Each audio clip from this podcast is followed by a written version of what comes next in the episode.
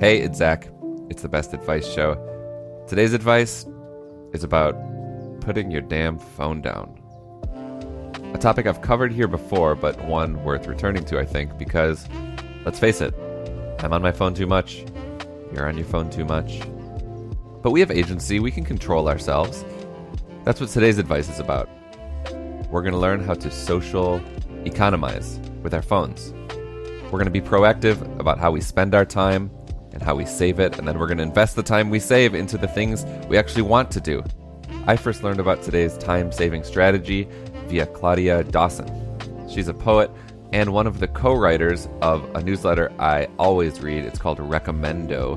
It's a weekly newsletter that gives you six brief personal recommendations of cool stuff. In their March 27th edition, Claudia recommended an article called The Time Hack Everyone Should Know. It's from a behavioral scientist named Michelle Drouin. She writes There are two types of action omission, carving out some intimate times, e.g., dinner, and intimate spaces, e.g., at night, in bed with a partner, without your phone, and substitution, swapping passive time on your phone with something that has proven health benefits, like a call to a friend or a walk. Then each time you interact with your phone, you'll have three choices use, omit, or substitute. Remember, shifting in small ways can lead to big changes in our daily time clock. Here's Claudia Dawson, who recommended this article, the full version of which I put in our show notes. In my house, we have a no phone zone. Uh, my husband will declare it whenever he thinks I've been on my phone for too long. He'll be like, no phone zone. And we have to put our phones away and just like be in the moment. And so that's just become like something we've normalized.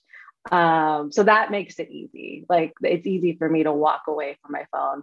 Also, my time that I spend with my dog Pablo, my chocolate lab, our walks, I consider those no phone zones.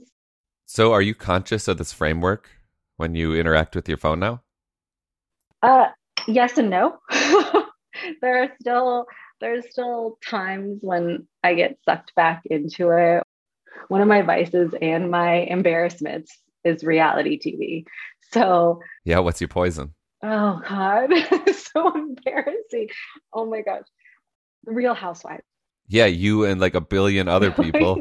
It's okay, Claudia. I know. But then, like, not only do I have to watch it, then I have to either read the recap and then I have to go on Reddit and see what everyone else is saying about the show.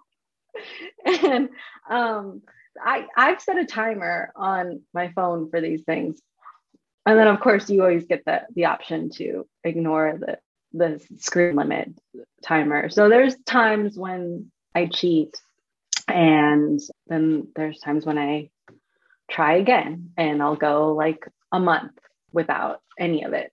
So the answer is yes and no. yeah, totally.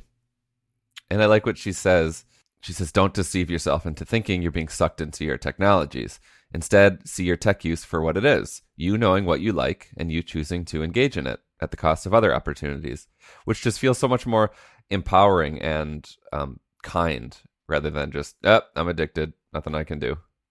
Yeah. It also feels like you're being absolved of guilt uh, because sometimes I do, like, I will absolve myself and I'll say, you know what? I've worked hard all day. I wrote, you know, some things, I created some new things. I'm allowed to turn into mush for a little bit and just escape. Um, so yeah, I think don't the point is don't be hard on yourself. Like you can it's all it all fluctuates.